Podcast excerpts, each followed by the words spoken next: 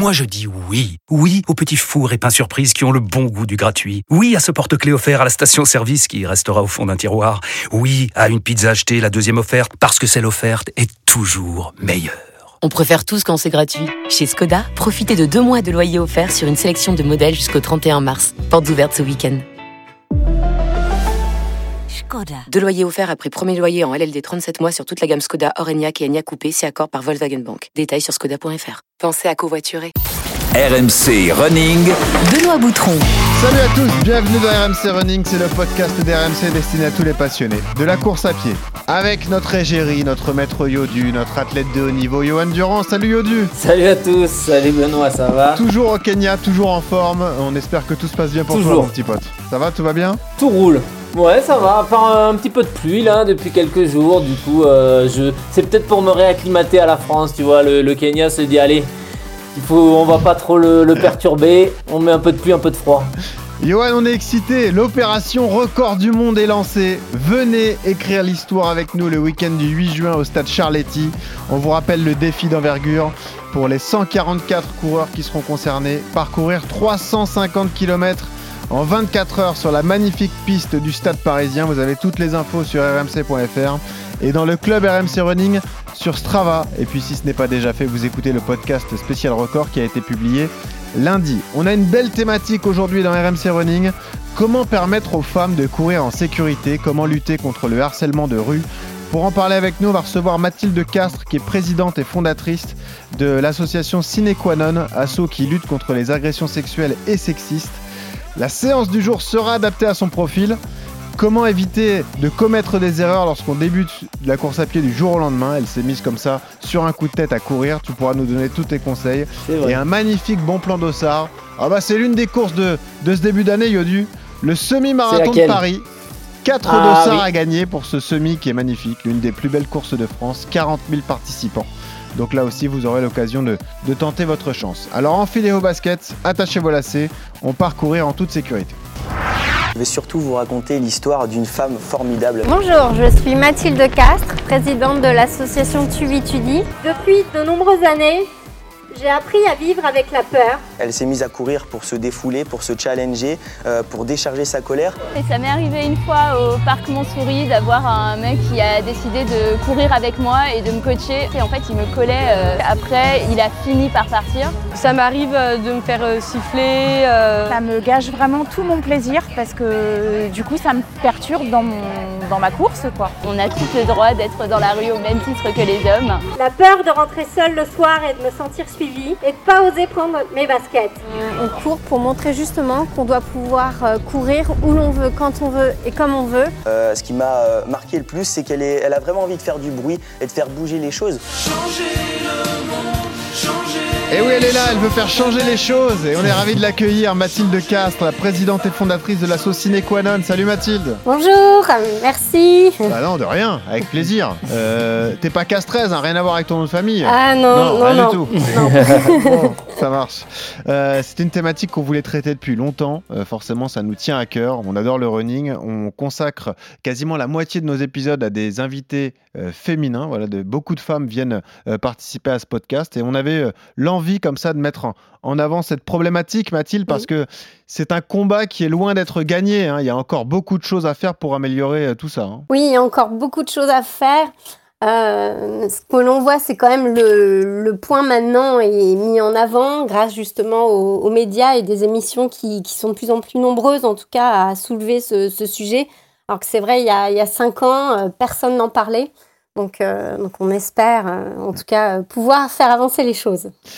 Yodu, c'est une thématique qui te tient à cœur toi aussi. Tu es un passionné de course à pied. Tu es à la fois athlète de haut niveau, aussi euh, encadrant parce que tu commences à, à coacher des athlètes.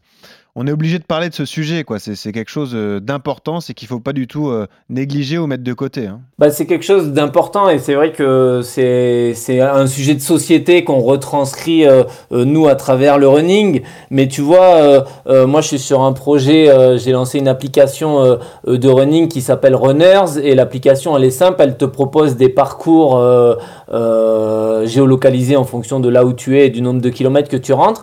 Et une des problématiques qu'on qu'on s'est dit, c'est on va mettre un, un point SOS, C'est-à-dire que sur notre application, tu parcourir et tu peux mettre, euh, si t'arrive un, un problème, tu vois, tu, tu, rentres sur ton téléphone que tu as un problème et ça envoie un SMS à, la personne de, de ton choix que tu rentré dans l'application pour dire que tu à tel endroit et que tu as rencontré un problème. Alors ça peut être une blessure, mais ça peut être aussi une mauvaise rencontre. Ah. Et c'est vrai que, tu vois, quand on a lancé l'application, on s'est dit, voilà, comment permettre à tout le monde Ah ouais. de pouvoir aller courir et en toute sécurité. Alors il y a le volet sécuritaire euh, lié à une blessure si tu pars courir en montagne, mais il y a aussi le volet euh, sécuritaire pour les femmes. Et l'idée de notre application, c'est aussi de permettre à ces femmes-là de, de se lancer dans la course à pied si elles veulent y aller seules. Eh ouais. ben, elles partent avec son téléphone. Dès qu'elle rencontre une, enfin si ça lui a, ça arrive. Elle sait que quelque part elle a ce- cette solution là et c'est vrai que c'est quelque chose qui qu'il faut prendre en considération et c'est une vraie problématique de société et de course à pied, ouais. On va prendre le temps d'expliquer toutes les actions mises en place par Mathilde et par son, son association. Juste une stat que j'ai retenue d'après euh, nos copains de, de Strava d'ailleurs. Chez les femmes, on constate 45% de baisse de pratiques sportives par rapport aux hommes dès que la nuit tombe. C'est quand même une stat folle qui résume très bien cette problématique, Mathilde, en fait. Oui, et nous, c'est un peu aussi comme ça qu'on a monté tous nos actions, euh, puisque c'est une, une réalité. À la nuit tombée, euh, bah, on se sent plus en sécurité et ça va être une entrave à notre pratique, ce qui, ce qui est fou de se dire que parce qu'on est une femme, on, va s'empêcher de faire quelque chose qui nous fait du bien. Ma- Mathilde, on démarre toujours nos podcasts par cette question. On va faire le déroulé normal, on fera ton CV de coureur. Mais pourquoi tu cours alors, Mathilde Castres? Parce que c'est là aussi c'est symbolique pour toi. Oui, c'est mon rapport à la course, c'est vraiment euh, particulier et j'ai envie de dire lié à mon histoire personnelle. Alors moi, depuis petite, j'étais pas sportive. Euh, La, la course, c'était ce qui, ce qui me faisait le plus euh, euh, de difficultés. Euh, et je m'y suis mise en, bah, il y a huit ans. Euh, où pour moi, du coup, courir a, a vraiment été un acte de survie, tout simplement euh, pour expulser ma, bah, ma colère, parce que j'ai été victime d'agressions sexuelles dans l'univers professionnel. Et pour la première fois, bah, j'ai été confrontée à ce sentiment que je ne connaissais pas et qui était vraiment en train de me dévorer. Et là, euh, bah, le, le seul moyen que j'ai trouvé vraiment pour me, pour me réparer, c'était de chausser les baskets. Et J'habitais à Montréal et c'était en plein hiver. Euh, donc j'ai commencé à courir euh, avec des moins 10 et sous la neige. Et puis bah là, ça m'a vraiment euh, transformée, ça m'a donné une énergie que je que je soupçonnais pas, et ça a été vraiment un véritable moteur de, de confiance pour moi, pour me battre. Euh, j'ai porté plainte, du coup, voilà, j'ai pu traverser tous ces longs mois euh, d'une procédure euh, judiciaire. Et puis, bah, plus, je courais, plus, la course aussi est devenue, bah, s'est transformée de quelque chose un peu réparateur pour, gérer ces, sentiments assez difficiles.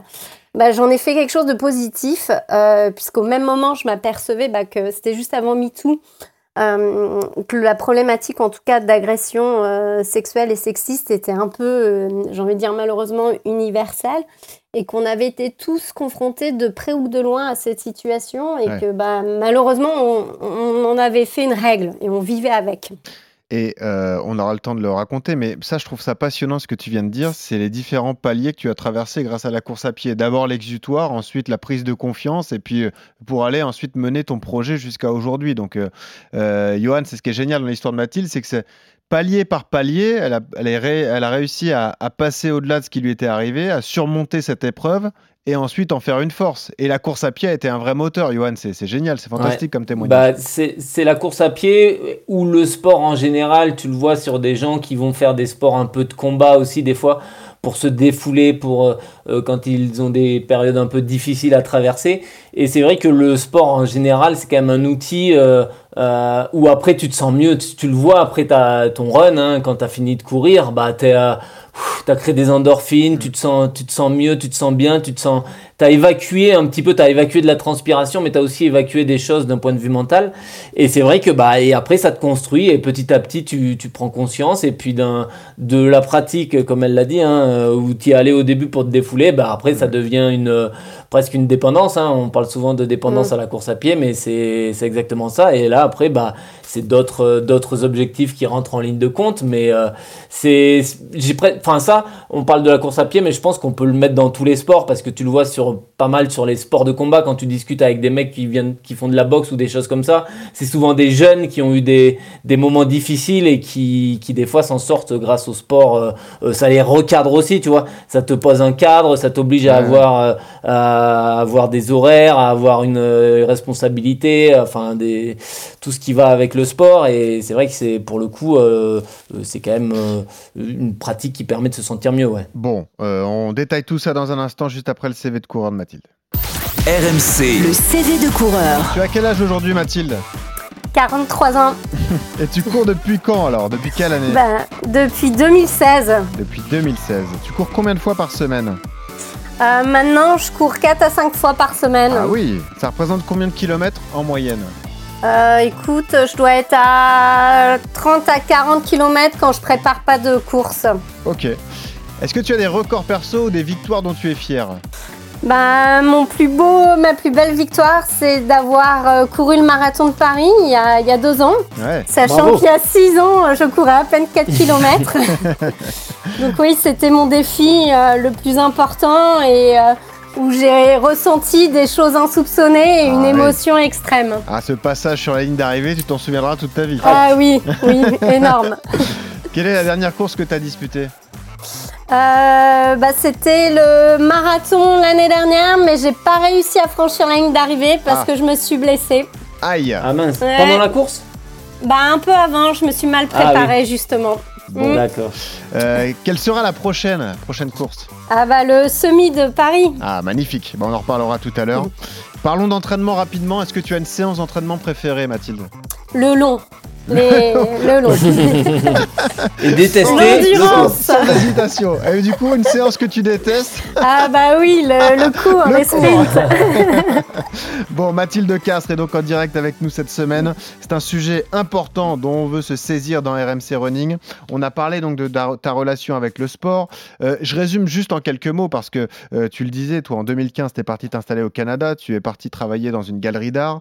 Le patron, dès le premier jour, a un geste déplacé, ce qui te surprend. Ensuite, tu commences à, en parler avec tes différents collègues et tu te rends compte que ce personnage est coutumier du fait, c'est un spécialiste du harcèlement sexuel. Tu te sens seul loin de chez toi et c'est là que toute cette histoire démarre en fait, en fait Mathilde. Oui, oui, exactement. Et c'est vrai que bah, le fait d'être loin, c'est encore plus difficile puisqu'on n'a aucun repère. Et là, ce qui m'a un peu frappé, c'est que c'était su euh, de toute la place publique et notamment du milieu de l'art. Et que ça faisait 20 ans que, que cet homme agissait de la sorte et qu'on ne faisait rien. Euh, c'est comme ça que moi j'ai décidé de, porter plainte pour, pour stopper euh, ce qui me paraissait juste injuste et inadmissible.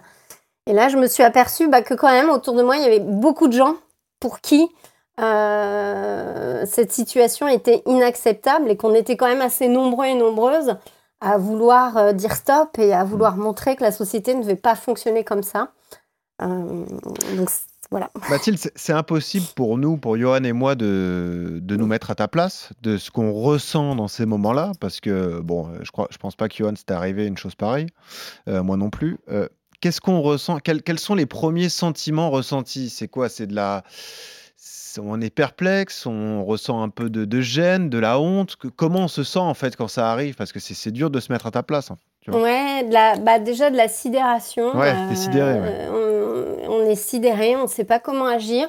La culpabilité, et ça, c'est vraiment un sentiment euh, qui, est, qui, est, qui est assez euh, difficile puisqu'on se remet en cause. On se dit, bah, qu'est-ce que j'ai pu Ouais, faire? est-ce que j'ai une responsabilité là-dedans quoi? Forcément. ouais. Et après, quand on se lance dans cette procédure euh, judiciaire, forcément, ces, ces questions reviennent et on doit se justifier. Donc, c'est c'est aussi comment on gère cette, euh, cette culpabilité qui, qui est là, quoi. Mm. Et c'est quelque chose qui te hante parce que nous, on avait reçu euh, euh, Charlène au moment où on faisait des épisodes spéciaux tiens, sur euh, l'UTMB. Tu te rappelles, Yodu?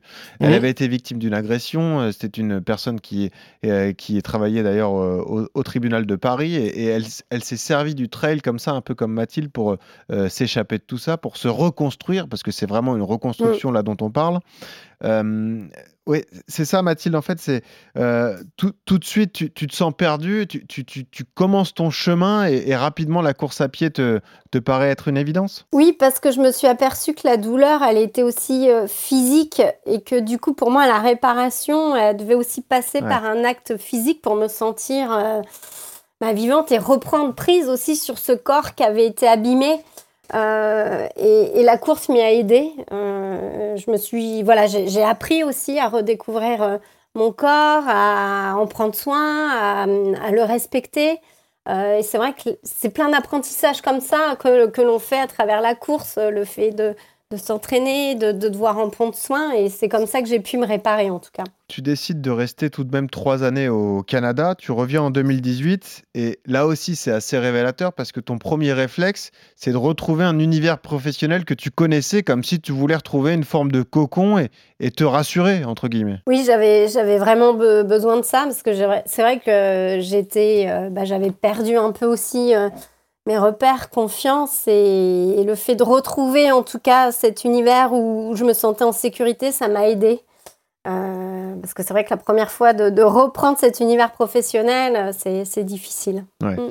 Comment te vient l'idée de l'association? Au départ, c'est l'asso Tu vis, tu dis, je crois. D'ailleurs, euh, c'était pas tout de suite euh, sine qua non.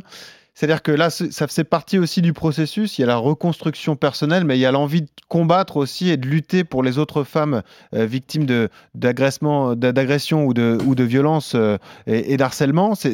Euh, ça fait partie de la fin du processus. Ça, c'est de se dire, bah, je vais aussi monter au front pour pour celles qui peuvent en, être victimes. Bah, ça a été une étape où, justement, quand j'ai commencé un peu à courir au Canada, j'ai fait aussi. bah, j'ai eu un peu ce, virus-là au fur et à mesure, où j'ai voulu me challenger, puis j'ai commencé à faire quelques courses caritatives, où là, j'ai été assez surprise euh, de, de cet élan.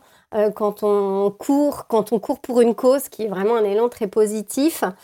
Et, euh, et puis tout au long de ma procédure, donc qui a été euh, assez longue, euh, à un moment donné, je me suis rendu compte bah, que cette histoire, je devais vivre avec, je devais apprendre à vivre avec. Oui, j'ai été victime, ce qui, m'arrivait, je ne pourrais pas l'enlever. Par contre, je pouvais en faire quelque chose de, positif. Et c'est comme ça qu'est venue l'idée de, la course, de, de me dire, bah voilà, on est, on est nombreux que- euh, à vouloir dire stop aux violences sexistes et sexuelles. Il y a vraiment ce, ce besoin, donc c'était avant MeToo, hein, de, de mettre en avant ce, ce sujet-là. Et du coup, la course, je me suis dit que c'était un bon moyen de fédérer, mobiliser, sensibiliser l'ensemble de la société civile euh, en donnant une énergie un peu positive sur une thématique qui n'est pas évidente. Ouais. Et puis de se dire, on va partager un peu nos foulées. Et puis symboliquement, je trouve que c'est ça qui est beau, c'est qu'on prend un départ. Et puis on va partager ces 6 ou 10 kilomètres vers une ligne d'arrivée qui est un peu cette société plus égalitaire qu'on souhaite euh, en tout cas construire. Euh, donc c'est comme ça que l'assaut est né. Ouais. Alors, euh, tu le sais, on est avec Johan Durand, donc, qui est un marathonien membre de l'équipe de France, qui est une personnalité de la course à pied. Johan, tu es très très souvent Mhm. sollicité pour participer à des courses, à des événements. Est-ce que euh, souviens, tu, souvent tu te renseignes sur la cause, tu, tu vas avant tout vers des causes qui te tiennent à cœur? Je sais pas, est-ce que tu as des combats que tu mènes toi Ah. aussi et pour lesquels tu t'engages du coup? Bah bien évidemment, ouais, c'est vrai que euh, en tant que sportif de haut niveau, on a une espèce de pas une aura, mais notre notre parole, elle peut compter parce qu'on est suivi un peu sur les réseaux, parce qu'on est membre de l'équipe de France, parce que voilà, tu tu prépares les Jeux Olympiques ou des choses comme ça, donc tu as une certaine légitimité dans le milieu de la course à pied. Et c'est vrai que, bah, bien évidemment, quand les, associations viennent me voir, euh, euh, j'essaye souvent de donner, euh, de, de donner un minimum euh, euh, et de, de, de faire en sorte que de sensibiliser les gens, de, de toujours dire oui. Après, des fois, c'est c'est plus ou moins possible, mais c'est vrai que c'est important que ces courses, elles existent.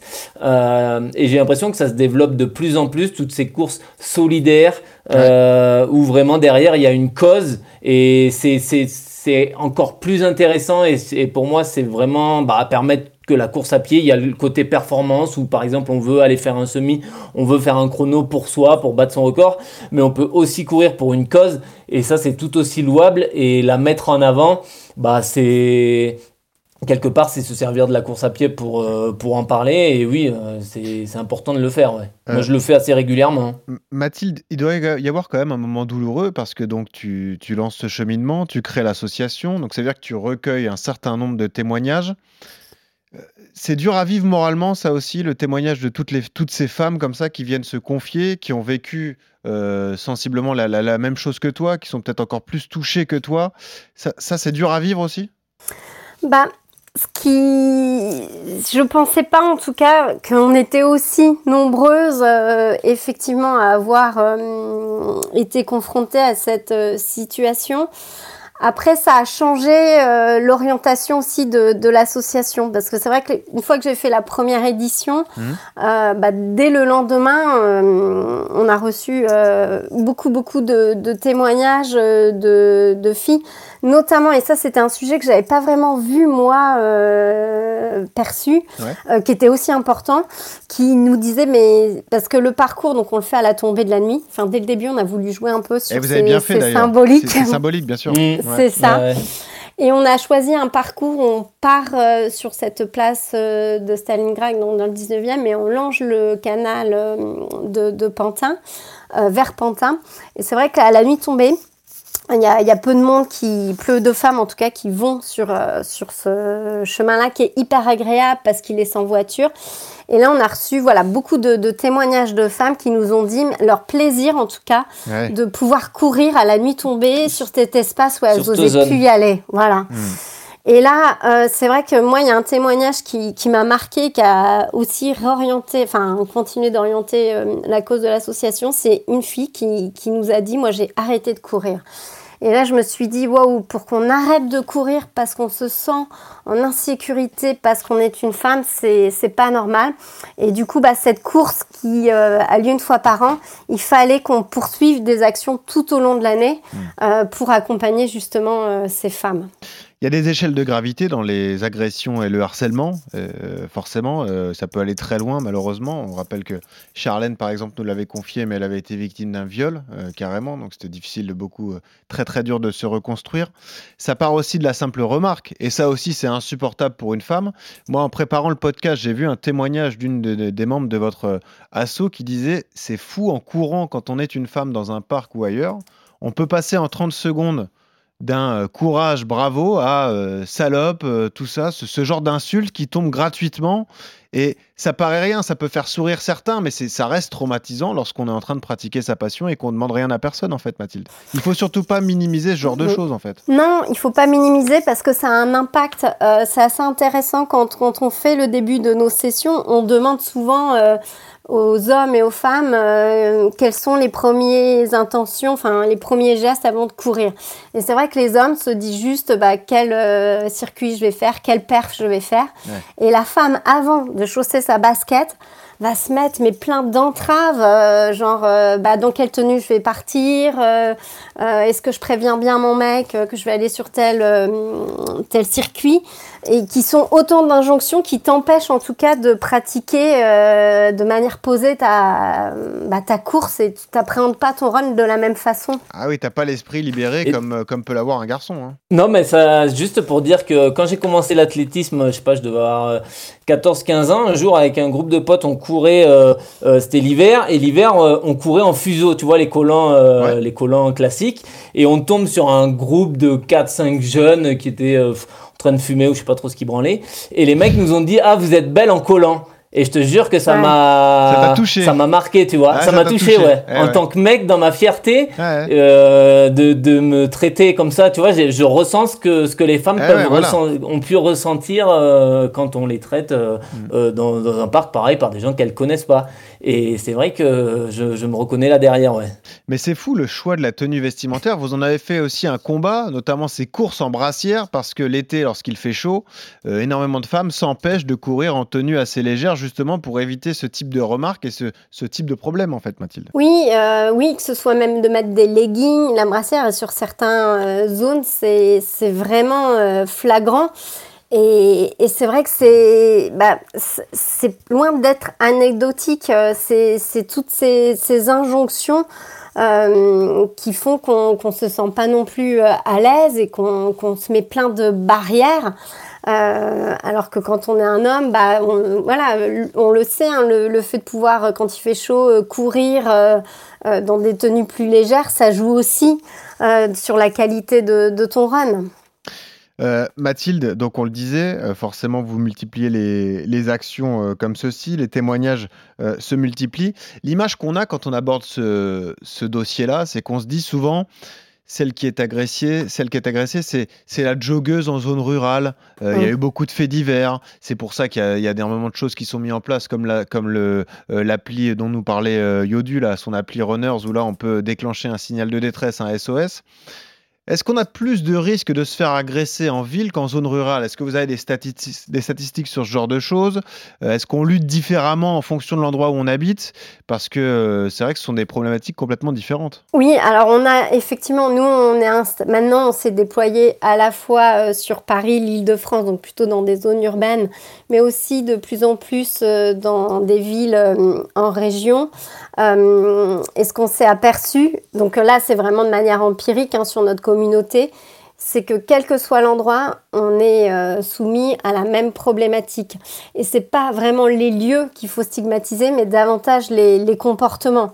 Donc c'est comment euh, justement on change ces mentalités, euh, comment même là, on le voit dans ces, ces joggeuses ou même moi, hein, petite, c'est vrai qu'on te dit qu'il faut pas être seul le soir et on t'inculque déjà oui, ça. ces injonctions. Au-delà même du sport, bien sûr.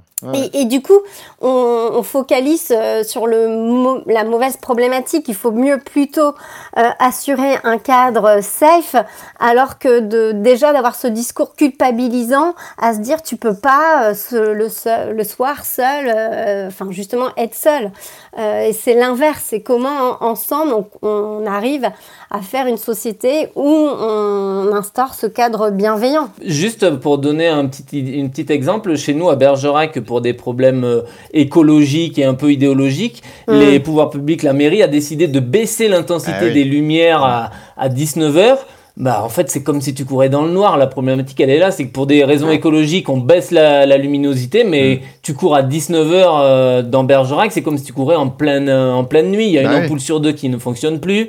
Euh, l'intensité est très basse et bah du coup ça n'encourage pas les femmes à aller courir euh, d'un point de vue sécuritaire. Et c'est tout l'intérêt des sorties organisées par Cinequanon parce que vous profitez aussi de vos différents footings mis en place pour signaler aux municipalités, aux personnes qui s'occupent de tout cela, que eh bien cet éclairage est manquant, qu'à cet endroit-là il fait trop ah bah sombre, etc. il y a du concret aussi dans vos sorties, euh, Mathilde. Ça c'est bien. Oui, l'idée c'était vraiment bah, justement d'accompagner toutes ces sessions sont nées de, de dire qu'il faut accompagner les femmes pour faire en sorte qu'elles rechaussent leur basket, euh, parce qu'on le sait seul, c'est quand même beaucoup plus difficile. Euh, donc c'est comment on crée un peu, j'ai envie de dire, une, spirale virtueuse avec le sport pour faire en sorte que plus de femmes euh, se remettent à la pratique en groupe et puis prennent cet espace dans l'espace public, osent occuper cet espace public et, euh, et puis, bah, comme vous le disiez, on note et on fait ces retours aux, collectivités de tous ces freins qu'on peut mmh. voir. Donc il y a, y a l'éclairage, euh, il y a l'éclairage aussi dans les parcs, hein, euh, où je, là je prends un parc à Paris au but de Chaumont, et ben c'est vrai qu'à 19h, même 18h l'hiver, l'éclairage n'est plus là, et, et, du coup on voit que des hommes aller dans les parcs. Donc c'est comment on arrive à faire ces safe zones ensemble. quoi. Mm. Tu sais, je te donne un exemple concret qui m'est arrivé il y a une dizaine de jours. Moi j'ai la chance de vivre dans l'ouest parisien, donc non loin de, du lac du Bois de Boulogne, des deux lacs du Bois de. Boulogne, qui est un spot très prisé, très prisé pour les runners. Hein. Il y a beaucoup de monde mm. euh, tous les jours, même hein, lors des week-ends. Et euh, ma compagne, malheureusement, ne peut pas y aller dès que la nuit tombe, parce que là, on est vraiment privé. Il y a un défaut d'éclairage. Euh, tout est, tout est sombre. Il n'y a vraiment aucune lumière. Ce qui signifie que si elle veut courir en ce moment euh, le matin ou le soir, bah, je suis obligé de l'accompagner, sinon Ouais. c'est impossible pour elle, tu vois. Exemple concret. Alors, alors qu'on est sur un spot, comme tu dis, bah, Johan, tu le sais, parce qu'on est déjà allé courir ensemble là-bas. Oui, oui, non, tu- mais c'est ça. déjà pratiqué. On est sur un des spots parisiens les plus, les plus, euh, bah, les plus sympas à faire. les ouais. plus Non, non, sympas et puis les plus prisés, quoi. C'est ça. on- tout le monde va courir à cet endroit-là, quoi. Ça paraît fou, mais c'est comme ça. Mais on- après, euh, enfin c'est, euh, euh, moi je le vois, j'habite pareil dans des rues piétonnes. À maintenant, à 22 h il fait nuit noire. Ils ont l'éclairage est totalement coupé. Alors après, ça s'entend d'un point de vue écologique. Il faut faire des, économies d'électricité, toutes les choses comme ça. Mais je pense qu'il y a des, il y a moyen de mieux faire les choses. Pour, euh, bah, c'est pareil, pour aller courir, euh, pour aller courir, pour aller courir le soir ou pour rentrer chez soi, dans- sécuritairement parlant, euh, être tranquille, quoi. Euh, Mathilde, tu as été lauréate du fonds de dotation Paris 2024. Ça veut dire que ton combat a une portée. Est-ce que immédiatement, lorsque tu as lancé l'assaut, tu as reçu un, un soutien politique, euh, que ce soit des mairies, euh, même euh, pour aller plus loin du ministère. Est-ce que tout de suite on a écouté ta parole et on a mis en place des actions? Est-ce que tu as été soutenu dans tout ça? Oui, et c'est ce qui m'a un peu bah, donné un élan et qui fait que depuis six ans, on a quand même beaucoup évolué et grandi. Euh, du coup, dès que j'ai créé l'association, c'est vrai que MeToo est arrivé, donc je pense qu'il y a eu aussi une écoute plus importante sur le sujet. Et j'ai eu euh, directement euh, l'appui de la ville de Paris, euh, qui a fait qu'on a créé la Sine Qua Non Run et le ministère euh, des Sports. Et quand on a commencé bah, à travailler sur ce sujet qui a jamais été, euh, en tout cas, cartographié de la réappropriation de l'espace public, de l'utilisation de l'équipement sportif, en tout cas par les femmes, Oui, on en En- ouais. Ouais. en proposant des dispositifs vraiment de, de terrain et concrets. Euh, bah, on a eu l'appui de, de le- du fonds de dotation effectivement de Paris 2024 et euh, de nombreuses collectivités qui, pour qui ça répond à un véritable besoin. Et aujourd'hui, on est même dans une situation où on n'arrive pas à répondre à toutes les sollicitations qu'on reçoit. Euh, Bah, tant mieux. Oui, mais c'est comment, voilà, on y arrive et c'est un peu l'enjeu. Il faut se structurer, c'est ça le truc. ça. Il faut grandir aussi vite que l'impact médiatique. Oui. Euh, non, mais c'est important d'avoir cet appui-là. C'est important de dire aussi quand les choses vont bien et quand une Mm. cause est prise euh, est en compte et qu'elle est vraiment euh, travaillée par, nos, par les pouvoirs publics. On le disait, le running est un sport particulier, mais c'est ce qui est génial avec votre action, c'est que vous vous vous arrêtez pas là. On parlait d'équipements urbains. C'est vrai qu'il y a des équipements sportifs gratuits dans les grandes villes comme Paris. Il y a pas mal de, euh, de- d'équipements de musculation, par exemple, en libre service. Il y a des city-stades un peu partout dans la ville. Et comme tu le disais, vous avez fait un constat. En gros, c'est 90 à 95% de l'occupation qui est réalisée par des hommes, en fait. Les femmes ont très peu d'accès à ce, ce type d'équipement parce que, évidemment, c'est le genre de choses où tout le monde va à la même heure. C'est après le travail ou c'est entre midi et deux. Et c'est rare de voir des femmes en train de, de disputer un match de foot à 5 contre 5 sur un city-stade, quoi. C'est ça le, le truc. Oui, euh, ce qu'on s'est aperçu, bah, c'est que si on veut en tout cas créer euh, davantage d'égalité, ça passe par la rue. Et la question de l'équipement sportif est, est centrale. Euh, et que bah, malheureusement, euh, encore aujourd'hui, hein, tous ces équipements sportifs urbains, donc accessibles à tous, sont euh, préemptés par, euh, par les hommes. Et quand on est une femme, bah, il y, a, y a deux freins. Un, le fait qu'on n'ose pas y aller parce qu'on ne se sent pas légitime. Et deux, on n'a pas confiance euh, en nous et en notre pratique. Donc, comme on a pu le faire avec le running, on a lancé des dispositifs pour vraiment accompagner les femmes sur ces espaces. Donc, avec les collectivités, on négocie des créneaux dédiés parce que bah, ça passe en tout cas euh, par, par là, c'est une étape. Et on a lancé euh, donc, euh, des, des sine qua non un peu dans tous les, les sports, ou en tout cas les équipements sportifs où il y avait le plus besoin de travailler. Donc, les city stades, où on a lancé le sine qua non FC. Donc là, chaque semaine, on, donc on a tout un, tout des coachs qu'on a formés aussi à ces sujets d'empowerment euh, des femmes à travers euh, le sport. Et on a deux heures euh, dédiées où on fait venir des, des jeunes, donc là on est plutôt sur des ados, sur ces cities où euh, jamais on leur laisse l'espace. Et pendant une heure et demie, bah, elles apprennent à aller sur ce terrain, à prendre confiance en elles, à découvrir la pratique. Et la dernière demi-heure, ce qui est assez euh, fort dans le dispositif, on leur demande si elles veulent jouer avec les, les garçons. Et là, euh, c'est là où on fait tout ce travail de sensibilisation euh, pour montrer aussi aux garçons qu'on peut jouer avec une fille et qu'on peut voilà, euh, partager l'espace. Ouais, Ouais, passer un bon moment, quoi. c'est ça. Hmm. Et vraiment être sur ce partage de l'espace. Mais là, j'allais parler d'un point de vue personnel pour toi, c'est que euh, c'est fantastique de se lancer dans le milieu associatif. Le, moment de, plaisir ultime, c'est de voir que les actions amènent des résultats. Et quand tu vois ce genre de séance qui est mis en place, ou la réussite de tes courses, que là aussi tu, tu montes, qui sont d'ailleurs ouvertes aux femmes et aux hommes, hein, tu ne limites pas tes courses aux femmes, c'est important de le signaler.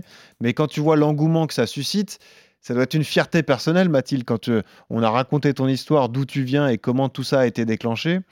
C'est un peu une sorte de revanche personnelle aussi, quoi. Oui, c'est vrai qu'il y a- six ans, quand j'ai commencé à chausser de manière solitaire, en tout cas mes, baskets, pour, euh, bah, pour, euh, pour exorciser un sentiment qui était, qui était négatif, euh, c'est vrai qu'aujourd'hui, je pensais pas que ça allait, en tout cas, créer cette immense communauté de femmes et d'hommes qui, qui se battent pour le même combat que moi. Donc, c'est vrai que c'est- chouette. Et puis, il y a un chiffre aussi, là, on a fait bah, nos dernières analyses, qui pour moi est juste euh, le, le plus beau des chiffres. Sur le running, il y a 20% des, des femmes qui nous ont dit cette remise à la pratique grâce à nos sessions. Ah et oui. ça, je me dis, c'est trop beau, quoi. Des, des femmes qui avaient laissé abandonner leur basket parce qu'elles avaient peur et que bah, parce qu'on les a accompagnées, euh, ont osé rechausser et refouler euh, ces, ces rues où elles osaient plus aller. Je me dis, on, on a gagné. Mm. Une femme sur cinq. C'est énorme, ce ouais, chiffre. ouais, ouais. Ouais.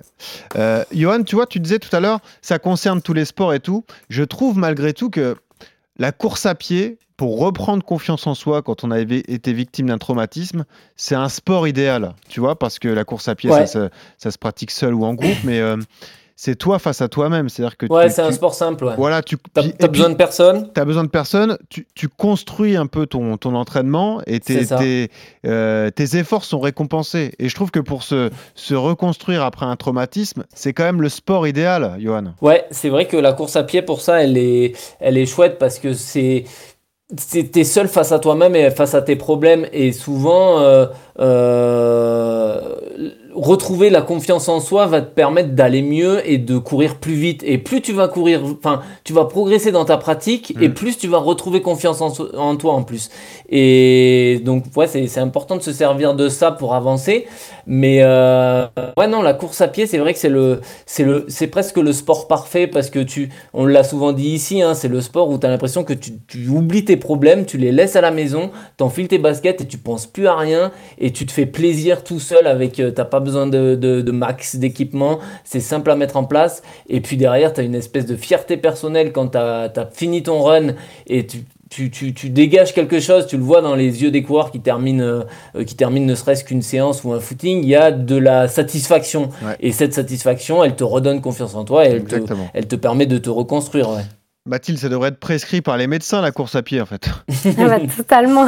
Ça, c'est vrai. Et par les Non, mais pour psychologues, le mais bien euh, sûr. Là, c'est c'est une- un, un for- formidable vecteur pour reprendre confiance en soi. Bah, c'est ce qui t'est arrivé, d'ailleurs, Mathilde. Oui, oui, moi, ça a été ma meilleure des, des thérapies et, euh, et, ça m'a ouais, ça m'a vraiment sauvé, sauvé la vie, quoi. Mm. Yodu, tu voulais rajouter un truc encore? Tu, tu le vois avec euh, pas mal d'athlètes qui t'expliquent euh, que c'était des fumeurs dépendants, des mecs qui faisaient des soirées, qui avaient basculé un peu dans la drogue et tout, et du jour au lendemain, ils, ils se reprennent en main, et c'est souvent dans la course à pied où ils arrivent, et puis du coup, après, ça devient des, des addicts de course, mais bon, c'est quand, même, euh, c'est quand même mieux pour la santé d'être addict à la, à la course à pied qu'à n'importe quelle Ouais, drogue ou n'importe quelle, euh, autre chose, quoi. Ça, c'est sûr. Je rappelle deux chiffres importants euh, qui vous permettent de prendre conscience pourquoi c'est, il faut parler de ces sujets. Une femme sur trois dans sa vie est victime de violence ou de harcèlement. Ça paraît fou. Donc 30% des femmes. Regardez autour de vous toutes les femmes que vous avez et euh, gardez bien ce chiffre en tête. Et puis, autre chiffre terrifiant. Toutes les 7 minutes, une femme est victime de viol ou tentative de viol et une femme sur trois est donc victime de violence dans le monde. Euh, ce sont des chiffres qui marquent, qui parlent, et, c'est la meilleure façon de, populariser tout ça, de, prendre conscience que toutes les 7 minutes dans le monde, Mathilde, il y a une femme qui est agressée. Oui, c'est terrible. C'est pour ça qu'il euh, voilà, il faut être euh, en tout cas nombreux à se mobiliser pour, stopper ces violences. Est-ce que tu as une ambition de faire grossir le projet, de te développer même à l'étranger, de, rejoindre des structures qui existent dans d'autres pays? Est-ce que c'est une idée qui, est dans ta tête? Bah, on a l'ambition en tout cas de, répondre aux, besoins euh, déjà sur le territoire euh, en France. Euh, parce que c'est vrai qu'on reçoit bah, beaucoup de demandes, soit, soit de, de femmes hein, qui nous demandent mais pourquoi vous n'êtes pas euh, à Nantes? Nous, on a vraiment besoin euh, que vous puissiez monter des, des sessions, donc qu'on puisse faire ce changement d'échelle à court terme, c'est ce qu'on souhaite. Dans un instant, on va parler de ta course que tu mets en place donc tous les ans. On parlera également, on fera le résumé de toutes les actions concrètes qui sont mises en place par Cinequanon. Juste auparavant, c'est important. Est-ce qu'on peut résumer certaines précautions à prendre lorsqu'on est une femme et qu'on court seule euh, Mathilde, est-ce qu'il y a quand même des précautions à prendre? Est-ce qu'il y a des choses à penser? C'est ton combat de faire en sorte qu'il n'y en ait plus, mais là la réalité est autre pour l'instant. Est-ce que tu as des conseils à donner à toutes celles qui veulent poursuivre la course à pied malgré euh, les risques et les dangers qui, existent dans, la nature? Oui, alors déjà d'oser surtout pas d'abandonner la pratique, donc de, de, trouver en tout cas les, les points qui, qui font qu'on est en insécurité et pouvoir à court terme, comme vous le disiez, y répondre. Donc euh, moi, je préviens en tout cas mon, compagnon quand, quand, je pars faire du sport. J'ai toujours mon téléphone sur moi, euh, si jamais, euh, pour pouvoir prévenir. Il y a ces applications, hein, comme vous le disiez, qui sont aussi une, une première, en tout cas un premier moyen de pouvoir bah, poursuivre sa pratique. En tout cas, je pense que c'est important de, continuer à être présent dans cet espace public. Est-ce qu'on peut résumer rapidement toutes les actions que vous mettez en place? Il y a toujours ces, ces footings, ces, entraînements gratuits. D'ailleurs, on peut y aller, s'inscrire et y aller gratuitement. Il y a donc la, course qui existe, on va en parler, la course que tu mets en place à chaque fois au mois de mars, euh, près de la Journée internationale du droit des femmes. Est-ce que tu peux nous résumer comme ça vos actions, Mathilde, s'il te plaît? Oui, on est aussi sur les espaces de street workout où là on propose des sessions de, de boxe. Et cette année, on va se lancer aussi donc dans la même façon l'accompagnement euh, dans des équipements sportifs où il faut intervenir euh, sur la pratique euh, du skate avec les skateparks. Excellent, ça c'est bon. Il y a un skatepark à Bergerac ou pas Non.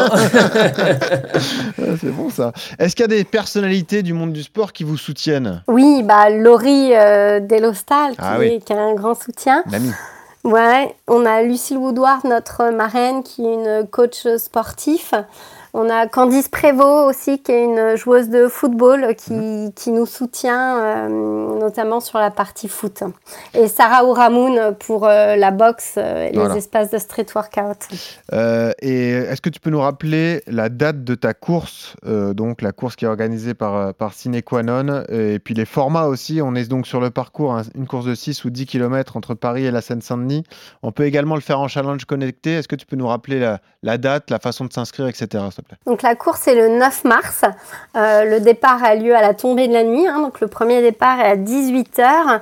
Pour s'inscrire, il faut aller sur notre site, donc euh. Euh, et là, on peut prendre son dossard, soit sur la partie euh, physique, soit effectivement sur, en distanciel, puisqu'avec notre partenaire Strava, on propose une solution pour pouvoir bah, partager nos foulées un peu partout où l'on est. Et ben voilà, c'est très clair. Écoute, il est temps de, passer à la séance. Maître Yodu va te donner des conseils, Mathieu. Ah. RMC. La séance. Même si ça, ne te concerne plus parce que désormais tu cours depuis longtemps. Mais tu l'as été et tu as forcément commis des erreurs parce que quand on démarre sans trop se renseigner, et eh ben ça peut, ça peut coûter cher. On va aider ceux qui veulent se lancer. D'ailleurs, Johan, là on parle pas aux coureurs affirmés et réguliers. On parle plutôt à ceux qui rêvent de se lancer. Déjà, impondérable, l'importance du choix du matériel. Ça, c'est une. Ah oui. Comme on dit, une condition sine qua non. on, est, on est sur la même longueur d'onde. Parce que c'est je l'avais marqué en premier, tu vois, c'est ah, vraiment le truc que je me suis dit, il faut ah, pas bah que ça passe à travers ça, parce que voilà, l'erreur du débutant, bah, c'est de se blesser, hein. c'est le, le, risque, c'est la blessure, et bien évidemment, souvent les débutants, moi je, enfin, je les vois, ils courent avec des chaussures qui sont pas du tout adaptées à la, pratique de la course à pied. Hein. Le nombre de mecs que j'ai vu courir avec des Converse, je me dis, je sais même pas comment dans les années 80 on a pu se dire que ces chaussures c'était des chaussures de course, tu vois. Je sais même pas comment c'est possible. Mais t'en vois beaucoup, hein, des gens comme ça qui courent avec des Converse. Donc l'idée c'est vraiment de courir avec, enfin la chaussure c'est quand même le point primordial dans le, dans le, dans le, quand on débute une pratique, c'est d'aller voir un spécialiste un vrai spécialiste, de pas forcément les acheter direct sur internet, d'aller dans un magasin de, running et d'aller se faire conseiller, euh, à la limite presque même faire des, analyses de foulée. Tu vois, il y a des, gens qui peuvent te regarder courir sur tapis dans certains magasins et ainsi vont te proposer une chaussure qui sera adaptée à ta pratique et en fonction de ce que tu veux en faire. Est-ce que tu veux une chaussure de trail euh, pour faire du chemin? Est-ce que tu veux une chaussure de route si tu fais 100% route? C'est hyper important de, choisir un bon équipement. Ça part de la chaussure, mais ça va aussi euh, sur le textile. Mais c'est quand même la base pour prévenir la blessure parce que c'est vraiment le risque numéro un, ça c'est le, le risque de blessure. Et après, les, le, le, classique qu'on voit régulièrement, c'est l'augmentation, enfin, c'est la vitesse de course. C'est-à-dire ah. que les gens vont courir trop vite. Ils vont tout le temps à la même vitesse. Ils ne font pas de séance de fractionné. Ils ne font pas de, ils font tout en endurance, pas de séance de vitesse, pas de séance longue. Ça se ressemble parce qu'ils se disent, bon, bah, la course, c'est de la course. Ben c'est ultra simple. Je mets mes baskets, je pars. C'est l'idée reçue. Aujourd'hui, je fais 5. Demain, je ferai 5,5. Demain, j'essayerai d'aller plus vite de 3 minutes. Et puis ils y vont comme ça sans, trop réfléchir, alors que justement ça se construit, il y a des plans d'entraînement qui existent de, façon à se, à se mettre en route. Euh, mais voilà, c'est souvent les gens qui courent souvent à la même vitesse tout le temps qui ont des risques de blessure et de ne pas progresser en course à pied. Courir, ça s'apprend. Tu as raison de le, rappeler. On le dit systématiquement, mais euh, c'est un conseil qui, qui est euh, primordial. Mathilde, tu as fait l'erreur des chaussures, des baskets au début? Tu es allé avec euh, la paire de, de baskets que tu avais au fond de l'armoire ou tu avais investi dès le début quand tu t'es dit je vais me mettre à la course à pied? Bah, Comme j'étais à Montréal et que j'étais un peu dans un ah. environnement que je ne connaissais pas et que le sol était verglacé, j'ai bah, dû acheter des crampons. voilà. Donc, euh, mais, mais ce que vous dites, euh, oui, moi je l'ai éprouvé bah, justement sur ma prépa un peu du marathon euh, qui n'a pas fonctionné, où je me suis mal préparée, où j'ai mal, mal jugé aussi cette dose d'entraînement. Et je pense que c'est c'est en tout cas cet apprentissage par l'erreur en se blessant où j'en ai beaucoup, beaucoup appris. Mm. Non, mais euh, déjà, est-ce que le, comment dire, le cheminement est différent entre euh, les profils Yodu? Parce qu'il y, a des personnes qui viennent d'autres sports, d'autres disciplines, hein, euh, et puis il y a aussi celles qui partent de zéro. C'est pas forcément le même, la même façon de travailler et de se lancer aussi. Ouais, les, les, les erreurs seront différentes. Tu vois, quelqu'un qui a jamais fait de sport, lui, son, sa problématique numéro un, c'est qu'il va mal s'échauffer. Tu vois, il va partir à, froid comme ça en faisant des à fond parce que il, va pas avoir la la notion d'échauffement comme on peut l'avoir euh, euh, quand tu viens du foot ou du tennis ou autre, où on t'a appris que bah, euh, le premier point c'est de s'échauffer, de, bien être équipé, de faire un petit jog tranquille, de faire un peu de, gamme, des choses comme ça. Et voilà, du coup, tu as, ce cadre-là qui n'existe pas pour, le, pour la personne qui commence la course. Et puis après, le débutant qui vient, qui n'a jamais fait de sport non plus, lui, ce qu'il aime, c'est le, le footing. Le footing où il y a une endurance fondamentale, où il peut parler, il va courir, mais du coup il déteste le fractionné, il déteste le travail de, de, de renforcement, il déteste le travail de technique course et tout. Alors que quand tu viens d'un autre sport, tu as conscience pardon, que bah, le fractionné c'est important, le renforcement c'est important, l'hydratation c'est important, l'hygiène de vie c'est important. Mm. Et alors que le débutant, la personne qui vraiment a fait, peu de sport dans sa vie et, se lance dans la course, va rester dans son petit, euh, dans sa petite zone de confort en faisant ses petits footings, les choses comme ça, mhm. qui peuvent euh, sur le long terme, euh, comme je le disais tout à l'heure, soit amener à la blessure, soit ne pas lui permettre de progresser comme il pourrait le faire. Ouais. C'est le plus dur, mais il faut apprendre à s'écouter, donc gérer ses sensations, savoir sentir si on va un peu vite ou non, garder cet mm. esprit de progressivité, ne pas passer de, 0 à 50 ou 60 km par semaine, parce que bah, ça, c'est la blessure. Le problème du débutant, c'est que comme il va progresser très vite, bah d'un seul coup, il va, il va au bout de 3 semaines, il est piqué, vrai. il se prend au jeu, et là, d'un seul coup, il devient addict à la course, et là, d'un seul coup, c'est fini. Il s'inscrit sur un 100, 100 km le mois suivant, il passe à, à 200 km par semaine, et là, c'est la blessure. Très bonne remarque, parce que moi, je l'ai vécu aussi personnellement. Moi, je venais du, du monde du foot, et... Euh, euh, il y a eu ce fameux défi personnel et familial de se dire on va faire un marathon. Donc tout bêtement, j'ai acheté une revue spécialisée de running. Et je me suis dit, bah, tiens, je vais me fixer tel objectif, 3h30 au marathon. Donc je vais suivre bêtement tous les entraînements qui sont marqués avec les allures, alors que finalement, j'avais jamais vraiment pratiqué la course à pied. Et ce qui a été finalement assez difficile, c'est une erreur à ne pas commettre. Et c'est pour ça que c'est dur de partir sur des plans écrits et établis quand on n'a jamais fait de course à pied, parce que euh, tout ce système comme ça de plans, etc., s'adresse à des coureurs réguliers et, ouais, qui ont l'habitude. savent ce que c'est, quoi, déjà. C'est ça, c'est ça qui est difficile. Enfin, c'est difficile et c'est beau dans la course à pied aussi pour les entraîneurs, c'est d'accompagner les gens dans, leur, dans leur pratique et tu as mille trucs à faire. Et c'est vrai que le débutant, pour le coup, lui, il faut juste lui faire prendre conscience bah, de son corps, de son body, comment il se sent, euh, euh, de qu'il puisse ressentir les différentes allures qu'on veut le, le, faire travailler, la, la, progressivité, les choses comme ça. Et presque à la fin, ouais, c'est des gens qu'il faut freiner. Euh, parce qu'ils ont tendance à toujours, toujours, vouloir aller trop vite, parce qu'ils se disent plus je vais vite, plus je vais progresser, alors que pas du tout. C'est, bah, c'est, euh, je te l'explique souvent, c'est des cycles de travail. Derrière, il y a de la génération, régénération pour progresser, mais il faut faire du travail et de la régénération pour progresser. Ouais. Il faut aussi apprendre à courir doucement. Une autre erreur qui est souvent commise, c'est qu'on se dit je vais courir pour perdre un peu de poids, pour le fameux summer body. Toi, tu es déjà là, toi, tu es, déjà affûté, toi, il n'y a pas de souci, Yodu. non, mais il y a l'erreur de se dire allez, je me mets un peu à la course et puis je vais tout faire à jeun, comme ça je perdrai plus vite du poids. Euh, mais quand on n'est pas habitué euh, déjà à courir, c'est un danger, mais euh, quand on le fait systématiquement à jeun, là aussi, il y a des vrais risques. Hein. Risque de blessure, risque d'hypoglycémie aussi.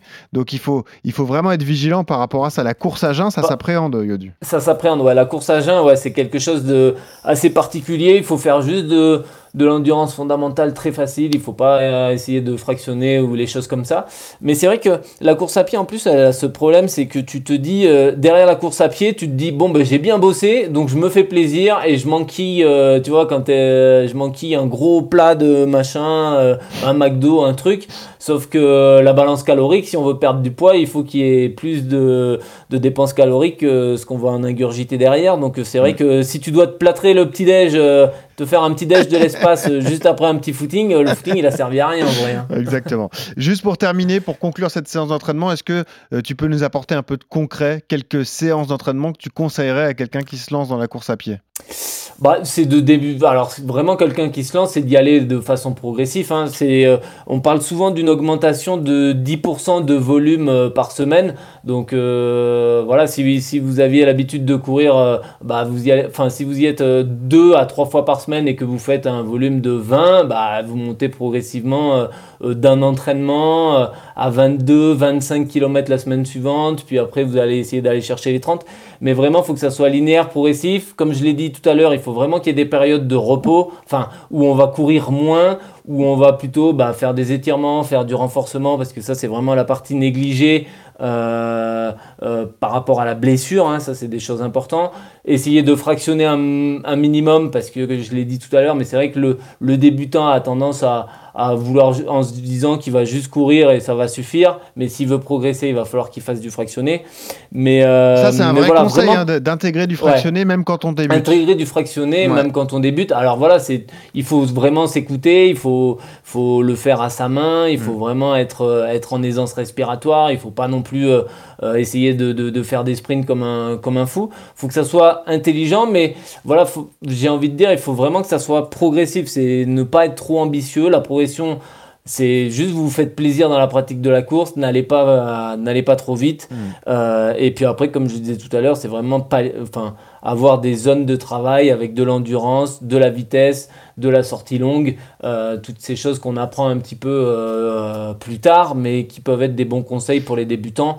Mais le vrai conseil numéro un, c'est quand même l'équipement parce que il y a trop de gens qui démarrent euh, et qui veulent pas. Enfin, une paire de chaussures, c'est vrai que c'est relativement cher, c'est entre 150 et 200, 220 euros. Mais par contre, ça peut vous éviter de passer 3, mois chez le kiné et pour le coup euh, l'investissement est plutôt rentable. Voilà. Et même s'il fait froid, on évite de courir en moon boots, n'est-ce pas euh, C'est ça. Mathilde, il a été bon le coach? Ah, parfait. Bon, eh ben oui, c'est la, la plus-value des RMC Running. Allez. Elle s'est reconnue dans les erreurs, peut-être. c'est ça. C'est ça. Passons tout de suite au bon plan d'Ossard.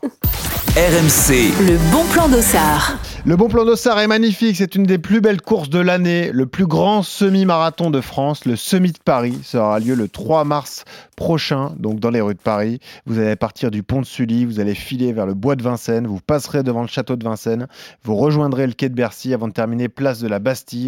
Vraiment un magnifique parcours, un parcours qui est idéal aussi pour aller chercher un chrono. Ça reste intéressant. Euh, il est sympa ce Smith Paris Yodu. Hein. C'est vrai qu'il y a certaines années où c'était plus dur d'aller chercher un chrono, mais là, les dernières éditions ont été remarquables. Hein. Il y a toujours des beaux chronos. Ouais. Moi, je ne l'ai pas fait depuis 2018 euh, ou 2019, il me semble. Mais euh, non, non, c'est vraiment la fête du running. Et puis surtout, il est bien placé parce qu'il est 5 semaines avant le marathon de Paris. Donc, moi, pour tous les mecs qui font le marathon de Paris, je ne serais que le trop conseiller de, de le faire. même on peut le faire à fond, justement, l'avantage d'être à 5 semaines, c'est qu'on peut le courir vite. Euh, vous reconnaissez une partie du parcours un peu en sens inverse de, euh, du marathon pour ceux qui ne connaissent pas le, parcours de Paris.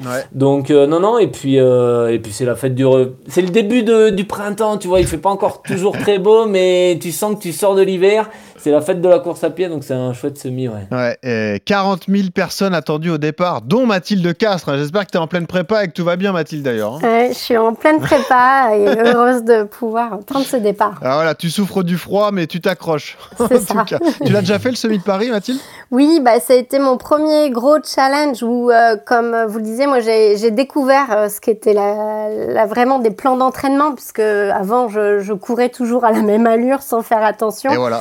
Et, là, j'ai plus le choix et je me suis mise à, bouquiner sur les bonnes façons de se préparer. Bon, parfait. Le 3 mars 2024, on met quatre dossards en jeu, mais euh, ces dossards sont un peu particuliers parce qu'on en offre trois à des femmes. Voilà, vu qu'on a euh, mis en avant les femmes dans cet épisode. Trois dossards à gagner pour des femmes, un dossard pour, euh, un homme, quatre dossards en jeu avec un test d'écoute. Vous allez sur nos réseaux sociaux, hein, sur Strava, sur Instagram, Strava via le club RMC Running.